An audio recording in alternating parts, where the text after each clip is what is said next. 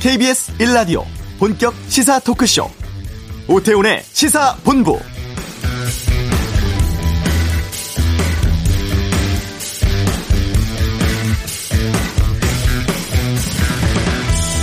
새로 발표되는 내용이 여러 개 있습니다. 먼저 보름째 이어진 의료계 집단 휴진 오늘 끝날 것 같습니다. 밤샘 협상 끝에 정부 민주당 의사협회가 공공의료 정책 추진을 코로나19 확산이 안정될 때까지 중단하고 이후에는 원점에서 재논의하고 의료진은 집단 휴진을 중단하고 진료 현장에 복귀한다는 내용에 합의했다고 하죠. 또 사회적 거리두기 기간 연장할 것으로 보입니다. 정부는 6일로 끝나는 거리두기 기간을 수도권의 2.5단계는 일주일 연장을 하고 나머지 지역은 2단계 적용 기간을 2주 더 연장하기로 가닥을 잡고 오후 2시쯤 발표한다는 방침입니다. 그리고 어제 오후였습니다. 대법원이 박근혜 정부 시절 내렸던 전교조의 법외 노조 처분이 위법하다고 선고를 했죠. 7년 만에 전교조가 합법적 노조 지위를 되찾게 됐습니다. 오태훈의 세본부 잠시 후 이슈에서 전교조 관계자 연결해서 말씀 듣겠습니다. 이어서 거리두기 강화로 인한 돌봄 공백 문제가 떠오르고 있습니다. 전문가 통해 살펴보겠습니다. 주요 스포츠 소식 최동호의 관전 포인트에서 정리해드리고 2부 와치도 이재용 기소 소식에 삼성 걱정하는 언론사들 조선일보 오보에 4억 소송을 낸 조국 전 장관 소식 등에 대해서 의견 듣겠습니다. 그룹 015B가 데뷔한 지 30년 되었습니다. 금요 초대석에서 장호일 씨와 함께하겠습니다. 시사본부 지금 시작합니다. 네. 어제 대법원 전원 합의체가 전교조 법외 노조 통보가 부적합하다면서 원심 뒤집고 사건을 고등법원으로 돌려보냈습니다. 전국 교직원 노동조합의 강정구 정책실장 연결해서 좀 말씀 나눠보겠습니다. 안녕하십니까? 예, 안녕하세요. 반갑습니다. 예. 많이 길었습니다. 네. 예. 어제 대법원 판결 듣고 어떤 느낌이셨어요? 예, 비록 뭐 8년에 가까운 오랜 시간이 걸리긴 했는데 네. 헌법에 보장된 국민 기본권이 음. 조직적인 국가폭력으로 침해된 것으로 명백하게 위법한 행위로 심판한 것에 대해서 네. 만시지탄, 사필기정이라는 생각이 먼저 들었고요. 예. 네, 그리고 정교조가 9명의 해고조와 함께하겠다고 또다시 가시밭길을 당당하게 걸어가겠다고 결정했던 것에 대해 자부심이 느껴졌고, 음. 어, 그리고 교, 어, 교원들의 노동기본권을 신장시키는데 정교조가 한 몫을 했다는 것에 대해서 매우 자랑스러웠습니다. 네. 참 긴 기간이었는데 지금까지 어떻게 해서 이 상황까지 오게 됐는지를 좀 짧게 좀 정리해 주실 수 있겠습니까? 예, 뭐 아시다시피 이명박 정부 때부터 국정원이 개입된 노조와의 공작의 일환으로 시작됐고요. 이명박 정부에서는 그럼에도 단순 벌금 처리 사안으로만 처리했는데 박근혜 정부 들어서 뭐 사법농단 차원에서 정규조 탄압을 위해서 어, 노조 해산의 버금가는 노조 아닌 송보를 내린 것이라고 보시면 될 것 같습니다. 네. 이번 재판에서 전교조가 했던 주장은 설립 후 노조에 법률이 아닌 시행령을 근거로 내린 것은 법적 근거가 없다는 것이었고 이걸 대법원에서 받아들인 거죠? 네, 그 판결문에서 예. 이 사건 시행령 조항은 헌법상 법률유보 원칙에 위반되어 그 자체로 무효이다. 따라서 네. 이 사건 시행령 조항에 기초한 이 사건 법원에서 통보는 그 법적 근거를 상실하여 위법하다고 보아야, 보아야 한다라고 명확하게 판결했고요. 네.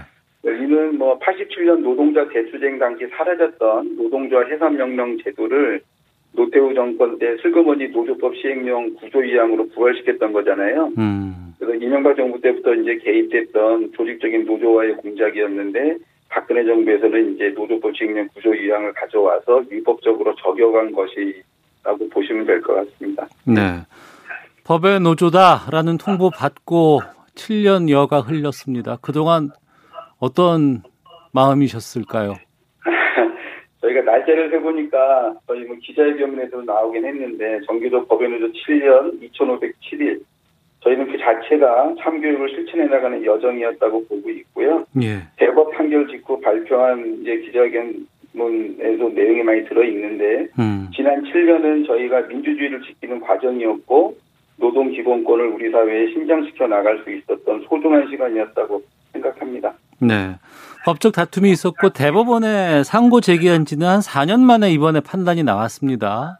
예, 맞습니다. 애초에 생각하기로는 이렇게까지 길어지지는 않을 거라고 예상을 하셨던 것 같은데 어떻게 보십니까? 저희는 어쨌든 그 공개 변론이 잡히고 그 전원합의체로 회부되고 공개 변론으로 이제 잡히는 과정에서 네. 이 정교적 사안이 매우 사회적 쟁점이고 매우 중요한 이슈이구나라고 생각이 들었고요. 네. 그 저희는 사실 법적 판단은 시간이 많이 걸릴 것이기 때문에 음. 네, 문재인 정부 뭐 취임 이전부터 정교적 문제 해결하겠다 이런 공약도 공식적으로 하신 적이 있었고 네. 그래서 취임하시면서 초기에 이, 이 문제를 일단 직권 취소로 지난 정부의 부당한 행정행위로 벌어지는 일이라서 법률 검토를 했을 때도 직권 취소가 가능하다라고 저희는 해석을 했는데 음. 그것이 이제 에, 사법부의 판단이나 에, 국회 입법으로 계속 미뤄온 거에 대해서 매우 아쉬움이 많고요. 예. 네, 이제부터라도 정부가 이제부터 할 일은 신속하게 직권 취소하고 음. 어, 종교조가 입은 피해에 대해서 철저한 원상회복 조치를 이행하는 것만이 정부가 책임을 다하는 것이라고 생각합니다. 네. 그 서울 고등법원으로 돌려보냈기 때문에 아직 절차 합법 노조가 되기 위해서는 절차가 좀 더 남아 있는 것 같은데 어떤 것들이 필요합니까? 그 고등법원으로 파기완성된 거잖아요. 예. 네, 그 법적인 절차로는 고법의 판결이 나야 확정된다고 하지만 음. 사실 뭐 아까도 말씀드렸지만 이 사안은 대법 판결하고 상관없이도 직권 취소로도 얼마든지 가능한 사안이었는데 대법 판결을 보고 판단하겠다고 했던 것이고 네. 다- 다행히도 이번 대법 판결이 명백하게 위법했다고 판결이 됐습니다. 어. 그래서 대법 판결 자체가 고등법원에 엄- 그 많은 기속력을 갖고 있기 때문에 네.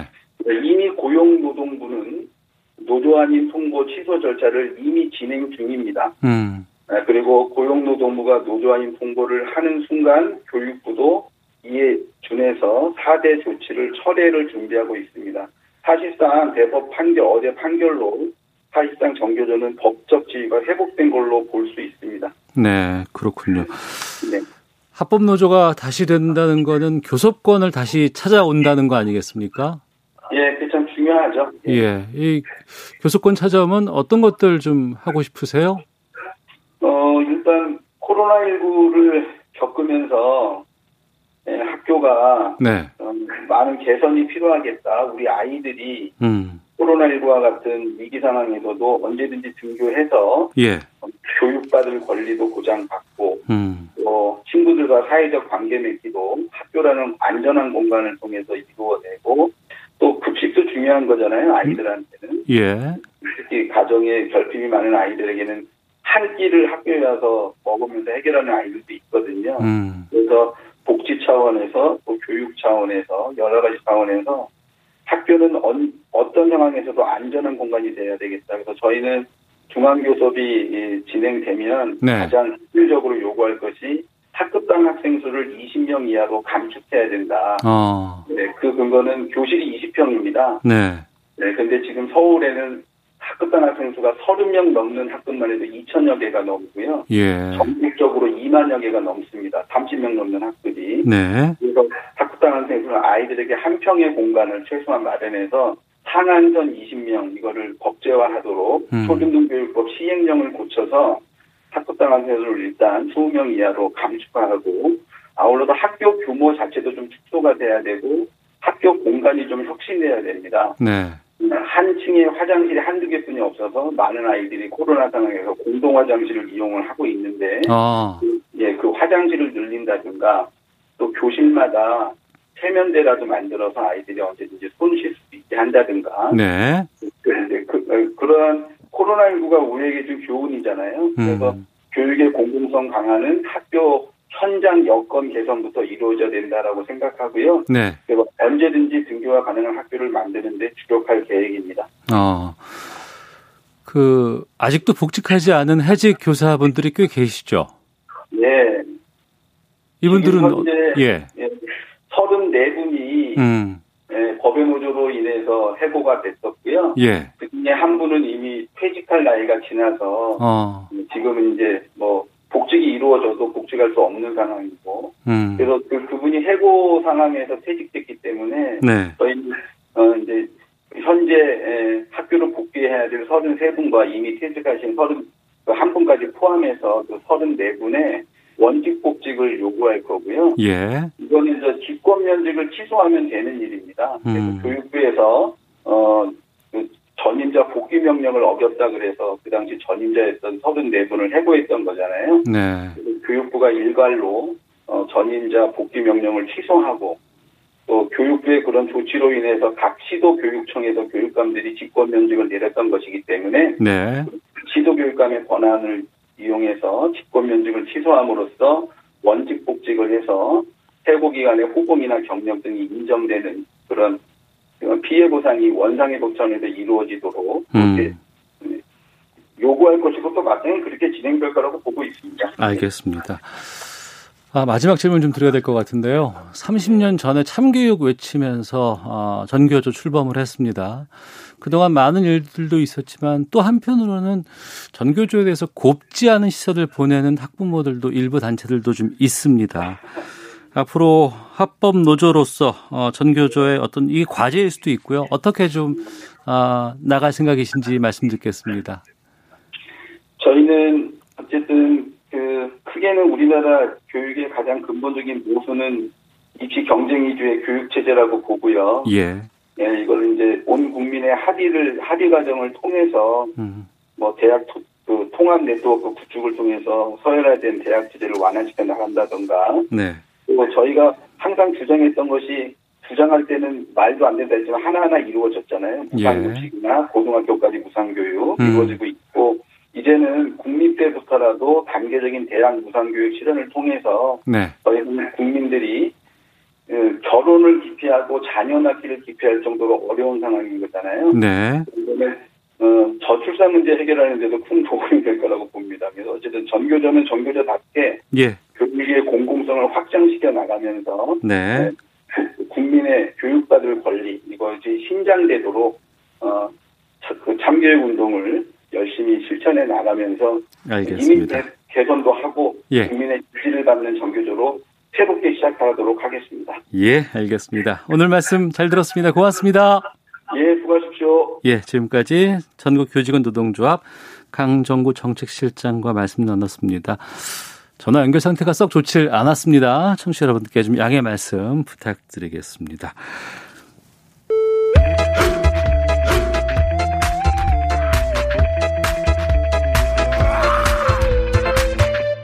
오태우래 시사 본부.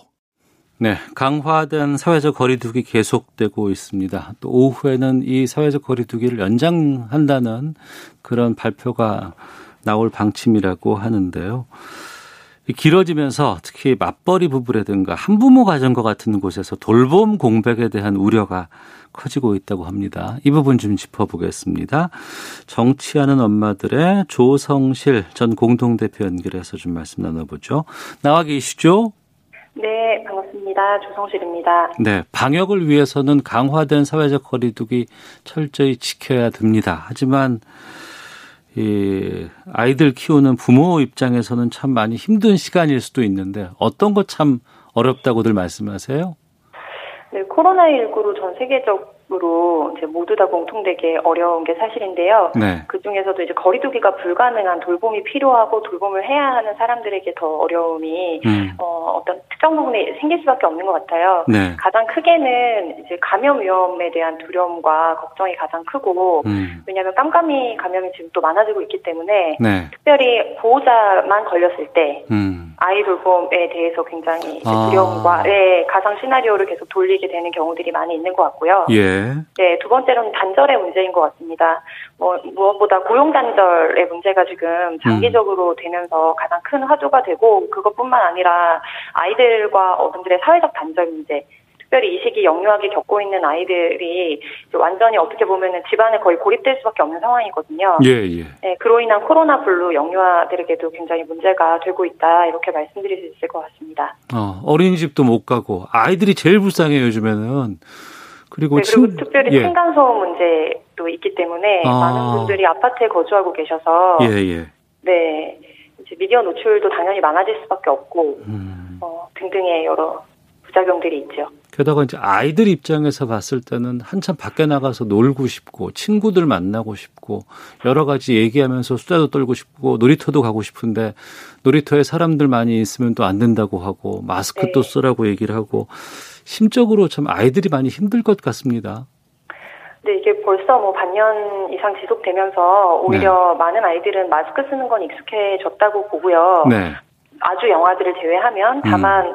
외출을 하는 거를 일정 부분 두려워하거나 사람이 지나가면 아이들이 먼저 마스크를 막 챙겨 쓰기도 하거든요. 예. 그래서 이 세대가 갖게 될 어떤 시대적인 어떤 트라우마 같은 게 있지 않을까 이런 부분들이 굉장히 우려가 되고, 음. 뭐 대면은 어렵기 때문에 비대면으로라도 최대한 좀 또래와 만날 수 있는 계기들을 마련하려는 노력이 필요하다고 생각합니다. 네, 이 각 가정에서 아동 돌봄과 관련해서 좀 지원받거나 받을 수 있는 정부 정책들 아니면 지원 지원 같은 것들이 어떤 게 있습니까?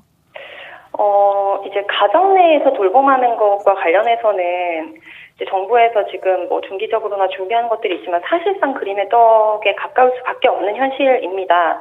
왜냐하면은 가족 돌봄 휴가나 이제 이런 부분들을 확대하고 유급으로 전환하겠다는 어떤 정치권의 논의들이 나오고 있는데 네. 이 부분이나 요양근무제를 활성화하기 위해서 뭐 중견기업 뭐 200개수 이상을 컨설팅 지원을 한다 이런 부분들은 단기적으로 바로 효과를 볼 수 있는 부분은 아니고요. 음. 그리고 아이돌봄 서비스를 확대하고 이제 비용이나 이런 부분에 대해서 차등적으로 지원을 하겠다는 정책들이 발표가 됐는데 네. 지금 아시다시피 중장년 특히 8.15 이후에는 중장년 분들의 어떤 뭐 깜깜이 감염이라든지 이런 것들에 대한 두려움이 되게 크기 때문에 네. 기존에도 아이돌홈 서비스는 이제 매칭이 굉장히 어려웠고 어. 근데 지금 이런 상황에서 누가 올지 모르는 서비스를 신청한다는 거는 굉장히 어려운 거죠. 예. 그래서 어 거즘 뭐 어린이집, 유치원, 학교 할 것 없이 그러니까 최소한의 인원을 대상으로 해서 긴급 돌봄을 지원하려고 정부에서 시스템을 돌리고는 있는데 네. 기본적인 이제 돌봄 수요 대비 공급이나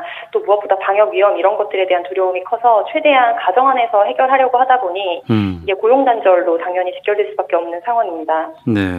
직장인 다니시는 어머니께서 그러니까 내가 아이를 돌봐야 되니까 직장에다가 이제 휴가를 내면 그건 무급이라면서요.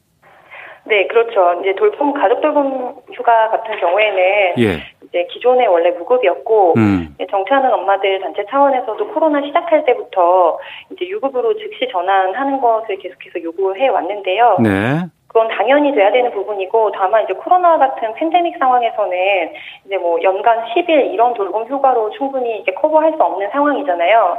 그래서 개인적으로나 좀 여러 가지 이런 거에 대한 굉장히 창의적인 논의들이 필요할 거라고 보는데 음. 팬데믹 상황에 맞춘 특별 이제 돌봄 휴가제나 고용 단절을 최소화하기 위한 어떤 노력들이 필요할 것 같고요. 네. 지금 이제 돌봄이 엄마들만의 책임은 또 아니라는 공감대들이 많이 생기고 있고 음. 또 남성들의 경우에도 재택휴가로 전환하게 되는 직종이나 회사들이 덜어 있습니다. 예, 예. 그런 경우에도 이제 어떻게 보면은 굉장히 당연히 팬데믹 상황에 맞춰서 모두 전환이 돼야 되는 부분이고 고무적인데 음. 문제는 그것이 불가능한 대면 접촉을 해야만 하는 직종이 있고 무엇보다 비정규직이나 특수고용직 같은 경우에 더더욱 그런 확률이 높거든요. 예. 거기에서 오게 되는 사회적 뭐 차별이나 이제 불평등 같은 문제가 또 조만간 크게 대두되지 않을까 이런 부분에 대한 큰 우려를 가지고 있습니다. 어, 그러니까 이제 무급으로 저희가 아마 3월인가 4월쯤이었던 것 같아요. 그때 한참 코로나가 상당히 많이 확산되고 있을 때,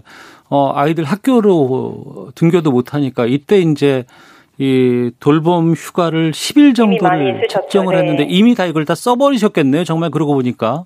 네, 많이 쓰셨을 거고요. 어. 그리고 이제 기존에도 사실 이제 한국 사회가 OECD 대비해서 굉장히 이 육아기에 있는 여성들의 고용 단절 문제가 좀 심각하게 세계적으로 예. 나타나거든요. 예, 예. 그래서 이제 맞벌이 유지를 하려면 할머니 스펙이 되게 중요하다 이런 어떤 농담 반 진담 반 이야기들이 있었는데 음. 코로나 상황에서는 이제 직계가족 간의 접촉이나 이런 부분도 최소화해야 된다는 전문의들의 권고들이 있고 예. 이거는 더 이상 그러니까 지금과 같은 아주 특단의 상황에는 사실 2.5단계, 3단계 준해서 대응을 하는 것이 당연하고 좋은 음. 부분이라고 생각합니다. 근데 네. 계속해서 이런 상황을 장기적으로 가져갈 수는 없기 때문에 어. 어쩔 수 없이 긴급 돌봄을 보낼 수밖에 없는 가정들이 안전하게 그래도 조금 안심하면서 아이들을 보낼 수 있도록 공보유 교육 제도 안에 이제 방역 시스템이나 이런 부분들을 굉장히 더 정교하게 뭐 갖춰 나가야지 않나 이런 부분에 대해서 같이 이야기해 나가고 싶고요. 네.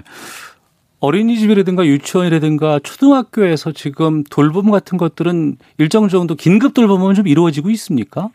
네, 이제 학교 같은 경우나 또 유치원 어린이집의 경우에 시간차가 좀 있긴 합니다만 네. 최소한의 긴급 보육은 좀 유지를 하는 모드인데요. 음. 네, 근데 이제 뭐 여러 뉴스를 통해서 보셨겠 보셨을 것 같은데 네. 실제로 정말 긴급 수요에 비해서 공급할 수 있는 물리적 거리두기로 인해서 아이들 교실 수나 이런 것들에 제한이 발생하고 아. 교사 수도 제한이 있기 때문에 예, 예. 그런 것들을 실질적으로 이제 현장에서 잘 맞추기 어려워서 이제 그런 부분에 대한 여러 가지 어려움들이 있는 상황이고 무엇보다 지금 특히 영유아 같은 경우에는 예. 네다섯 살 아이들이 선생님 한 명이 아이들 열다섯 명에서 뭐 지역별로 많게는 스물세 명까지도 막 보고 하거든요. 네. 네. 근데 지금 이런 어떤 추세에 맞춰서 내년도 예산이나 영유아보육법 개정 등을 통해서 이제 긴급 돌봄 시스템도 당연히 유지를 해야 되지만 음. 기본적으로 아이들 대면 돌봄 시스템의 교사대 아동 비율을 축소하는 방향에 대한 논의도 이 시점에 같이 긴급하게 이루어져야 할 것으로 보입니다. 네. 그 말씀 들어보니까 코로나가 언제 끝날지도 모르겠고 내년 예산에서도 지금 당장 긴급하게 대책들 만들어 놓은 것 이것들 더 반영해야 되고 이미 써버린 것들 더 좀 보충을 해 줘야 되겠다는 생각이 드는데 돌봄 공백 최소화하고 또 우리 아이들 문제잖아요. 어떤 대책들이 좀 중요하다고 보고 필요하다고 보시든지 끝으로 좀 말씀해 주시죠. 네, 지금 전 세계적으로 사실 이제 비대면 돌봄이라는 게 특히 영유아에게는 불가능하기 때문에 그렇죠. 그 부분에 대한 굉장히 어, 치열한 논의와 이제 사회적인 합의들이 필요한 상황인데요. 예. 음, 아쉬운 부분은 국회에서 이제 국회의원실별로 운영하는 토론회들이 있습니다. 음. 이제 사이트에 가서 찾아보시면 코로나 이후에 여러 가지 패러다임 전환에 대한 논의들이 이루어지고 있는데 네. 영유아 돌봄이나 특히 또 뭐 초등학생들이나 이런 기초학력 어떤 간에 발생할 수 있는 불평등의 문제 음. 이런 부분들 그리고 또 아동학대 사각지대가 발생할 수 있는 부분 이런 부분들에 대한 이제 뭐 토론회 자체의 횟수도 사실상 거의 없고 네. 그래서 이 부분이 뉴스에서는 굉장히 발을 동동 구른다 실질적인 문제다라고 많이 헤드라인이 잡히지만 네. 정치권에서의 중요도나 논의는 굉장히 적은 상황입니다. 음. 그래서 이 부분에 대해서 조금 더 큰 관심을 가지고 책임감을 가지고 논의해가는 이제 정치권과 정부의 노력이 필요할 것 같고요. 예. 무엇보다 이 돌보고 돌봄 받는 아이들의 안전 자체를 좀 확보할 수 있는 차원으로 네. 어느 기관을 보내든 상관없이 뭐 확진자를 최소화하지만 네. 혹시 확진자가 발생하더라도 이후의 대처를 좀 믿을만하다 이런 신뢰를 줄 수 있는 시그널과 대안들이 계속해서 나와야 하는 상황이라고 생각합니다. 알겠습니다. 말씀 잘 들었습니다. 고맙습니다. 네, 감사합니다. 예, 정치하는 엄마들의 조성실 전 공동대표였습니다. 이 시각 교통정보 확인하고 헤드라인 뉴스 듣고 오겠습니다. 교통정보센터 김민희 리포터입니다. 네, 한강 수위 상승으로 통행이 전면 금지됐던 서울 잠수교는 현재 차량 통행은 가능해졌습니다. 다만 여전히 보행자 통행은 금지됐다는 점 이용에 참고하시기 바랍니다. 여전히 고속도로 위로는 작업 구간과 돌발 구간 중심으로 교통량이 많습니다. 중부고속도로 하남 쪽으로 곤지암 부근 1, 2차로에서는 낙하물을 처리하고 있고요. 반대 남이 쪽으로 모가 부근에서도 장애물을 처리하고 있어서 호법 분기점부터 속도 줄여 지납니다. 영동고속도로 강릉 쪽으로는 서창 분기점에서 월곡 분기점 사이와 반월 터널 일대, 다시 군포에서 부곡 사이로 정체고요. 이후 마성 터널 부근과 또 강원권 문막 일대의 정체는 각각 작업 여파입니다. 반대 인천 쪽으로 서안산 부근에서는 지금도 3, 4차로를 막고 고장난 차를 처리하고 있어서 뒤로 안산 나들목부터 속도 줄여 지납니다. 그 밖에 중앙고속도로 춘천 쪽으로 남한동 부근 2차로에서는 고장난 화물차를 처리하고 있습니다. KBS 교통정보센터였습니다. 헤드라인 뉴스입니다. 국내 코로나19 신규 확진자 수가 이틀 연속 200명 아래를 기록했습니다. 어제 국내 코로나19 신규 확진자는 198명으로 국내 발생 189명, 해외 유입 9명입니다. 정세균 국무총리는 공공의료 확충 정책을 두고 갈등을 빚던 정부 여당과 의료계가 합의를 도출한 것과 관련해 극적으로 타협점을 찾아낸 것이라며 많이 늦었지만 다행스럽게 생각한다고 밝혔습니다. 국민의힘과 국민의당은 정부 여당과 의료계의 합의에 환영의 뜻을 밝혔습니다. 그러나 정부가 사회적 갈등을 부추겼다며 정기국회에서 공공의대 설립과 의대 증원 등을 자세히 검토하고 검증하겠다고 지적했습니다. 코로나19 확진 판정을 받은 국민의힘 당직자와 밀접 접촉했던 이종배 정책위 의장이 음성 판정을 받았지만 2주간의 자가격리에 들어간 가운데 국민의힘 지도부는 일단 주말까지 자택 대기를 이어가기로 했습니다. 코로나19 여파로 수입과 해외 여행 등이 줄면서 7월 경상수지 흑자 규모가 74억 5천만 달러로 9개월 만에 최대 수준으로 늘었습니다. 지금까지 라디오 정보센터 조진주였습니다.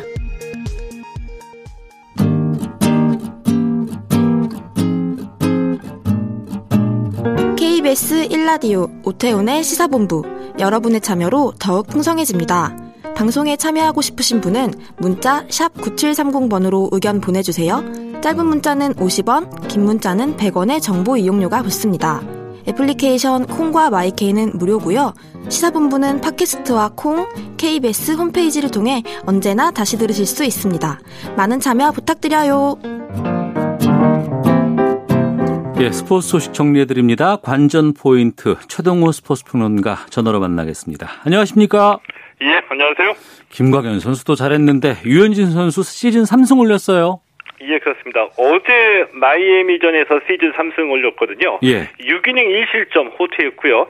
피안타 5개, 볼넷 2개를 내줬는데 아, 역시 이 탈삼진, 이 삼진을 무려 8개나 잡아냈습니다. 음. 이 평균 자책점이 2.72고요. 이 최근 6경기 연속 5이닝 이상 1자책점 이하입니다. 이런 투구를 과시하고 있습니다. 토론토가 2대 1로 이겼습니다.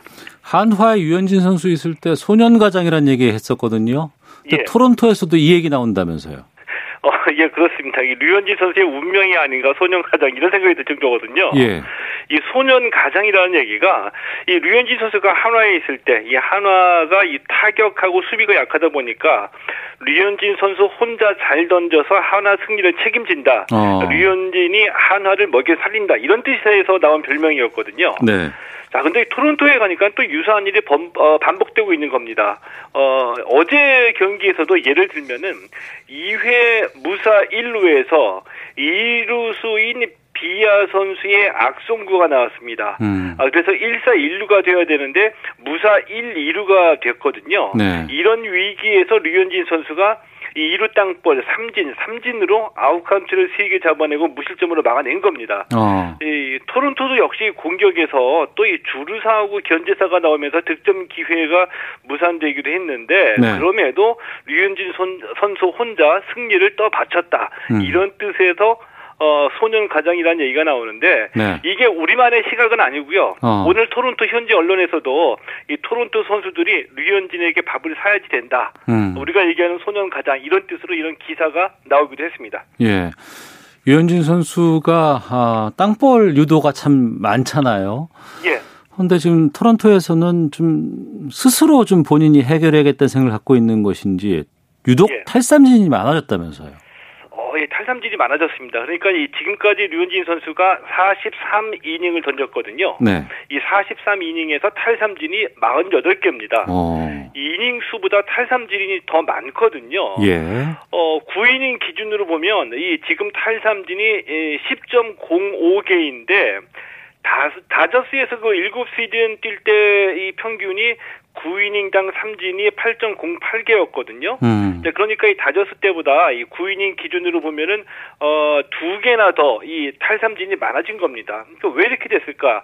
어, 류현진 선수의 가장 큰 강점 위기 관리 능력이거든요. 네. 근데 위기 때 투수는 선택을 합니다. 어떤 선택을 하느냐 하면 맞춰서 잡을까, 땅볼을 유도할까, 뜬 공을 유도할까, 아니면 삼진을 잡아낼까 이 결정을 하게 되거든요. 예. 이 자신의 결정에 맞게 코스하고 구종을 선택, 선택을 하는데 이 탈삼진이 많아졌다는 거 이건 확실히 류현진 선수가 스스로 내가 해결해야지 된다 이런 의지가 많이 작용했다는 것을 보여주는 수치라고 할 수 있죠. 네. 그리고 오랜만에 테니스 소식이 있습니다. US 오픈에서 권순우 선수 2회전 탈락을 했는데 그래도 이게 우리나라 남자 선수로는 세 번째로 메이저 대회에서 승리를 기록했다면서요. 어, 예, 맞습니다. 권순우 선수 올해 23살이고요. 예. 세계 랭킹 73위인데 어제 US 오픈 남자 단식 2회전에서 이 세계 랭킹 17위 이 캐나다의 데니스 샤포발로프 선수에게 1대 3으로 패했습니다. 음. 자, 그래서 이 32강을 겨루는 3회전 진출에는 실패했거든요. 네. 자, 그래도 이 권순우 선수가 1회전에서 미국의 타이슨 크위아트코스키 선수를 3대 1로 이, 겼거든요 네. 이게 이형택, 정현에 이어서 역대 세 번째 우리나라 남자 선수의 메이저 대회 승리를 기록을 한 겁니다. 네. 권스투 선수가 젊은 선수라 이제 앞으로도 가능성이 좀 충분하다고 볼 수 있을 것 같은데 예. 이번에 대회 출전하면서 승리도 거뒀고 좀 자신감을 얻었을 것 같아요. 어, 이 권순우 선수가 직접 어, 자신감 얻었다고 얘기를 하기도 했거든요. 어, 이 어제 그 경기 끝나고 네. 어, 인터뷰 자리에서 이 권순우 선수가 기회를 많이 잡았는데 기회가 왔을 때 소극적으로 한 부분이 아쉬웠다 이렇게 말하면서 페인을 스스로 분석을 했고요. 예. 그러면서도 이 전체적으로 많은 소득이 있었다라고 긍정적인 평가를 내렸는데 특히 이 4세트 경기를 하면서 체력에 큰 문제를 느끼지 않았다. 그리고 2회전에서 패했지만 이 경쟁력을 확인했다. 이렇게 얘기- 얘기하면서 자신감을 내비치기도 했습니다. 네. 김연경 선수가 지금 우리 국내 프로 배구에서 뛰고 있습니다. 흥국생명 소속인데 흥국생명이 지금 어, 엄청나게 인기를 끌고 있다면서요? 어, 예, 맞습니다.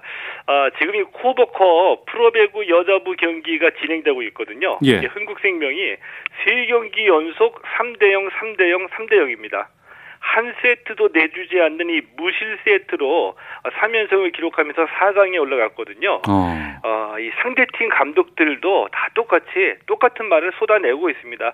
역시 김연경이다. 이런 얘기가 나오고 있고요. 예. 어, 이 김연경 선수는 이 물론 본인 스스로 이 월드 클래스 실력을 과시하고 있는데 이 김연경 선수가 합류하면서 이 흥국생명이 수비, 공격, 블로킹 전부 다 좋아진 겁니다. 네. 어, 예를 들면 이 흥국생명의 그 앞에 선 세 명이 전위라고 얘기를 하거든요. 예, 예. 이 전위 세 명이 김연경 선수가 192cm고요. 어, 루시아 프레스코 선수가 194cm, 그리고 또 김세영 선수가 190cm인데 흥국생명 전위 평균 신장이 192cm입니다. 네. 국내 여자 프로 배구에서 이제 보기 드문 어, 높이를 자랑하고 있고요. 음. 이 과연 흥국생명이 한 세트도 내주지 않고 우승까지 차지하는 무실 세트 우승을 시연을 할지 네. 이게 이제 팬들의 관심사고 오늘 오후 3시 30분에 흥국생명하고 현대건설의 4강전이 열립니다. 네. 김연경 선수의 효과 때문인지 여자 배구 시청률이 꽤 많이 올랐다고요. 예. 이 여자 배구가 이 김연경 선수 복귀 이전에도 이 최근에 그 꾸준히 인기를 모으면서 시청률도 함께 상승을 했거든요. 네. 여기에 김연경 선수가 10년 만에 복귀했으니까 또 이 최고의 흥행 카드가 마련이 된 거죠. 어, 지금까지 코보컵 7경기 케이블 TV 평균 시청률이 닐슨 코리아 집계로 1.21%를 기록했거든요. 음. 이 수치가 어, 남자부까지 합쳐서 역대 V리그 최고 평균 시청률이고요. 아, 그래요? 이, 예, 이 김연경 선수 복귀 전이었던 이 지난달 30일에 흥국생명 현대건설의 경기 시청률 무려 2.04%를 기록을 했습니다. 음. 근데 중요한 게이 경기가 낮 시간대 벌어지거든요. 네. 그러니까 이 TV 시청하기에는 좀 취약한 시간인데 그럼에도 불구하고 이런 수치가 나왔다는 거 대단하고요. 여자 배구가 이 TV 중계 콘텐츠로는 최고 인기 스포츠인데 지난 시즌 기준으로 보더라도 프로야구 평균 시청률이 0.88%인데 네. 여자 배구 평균 시청률은 1.07%입니다. 어. 지난 시즌에 여자 프로 배구가 시청률에서 프로야구 제치고 1위에 오르기도 했습니다. 예. 짧게 여쭙겠습니다. 프로야구에선 지금 어떻게 돼요?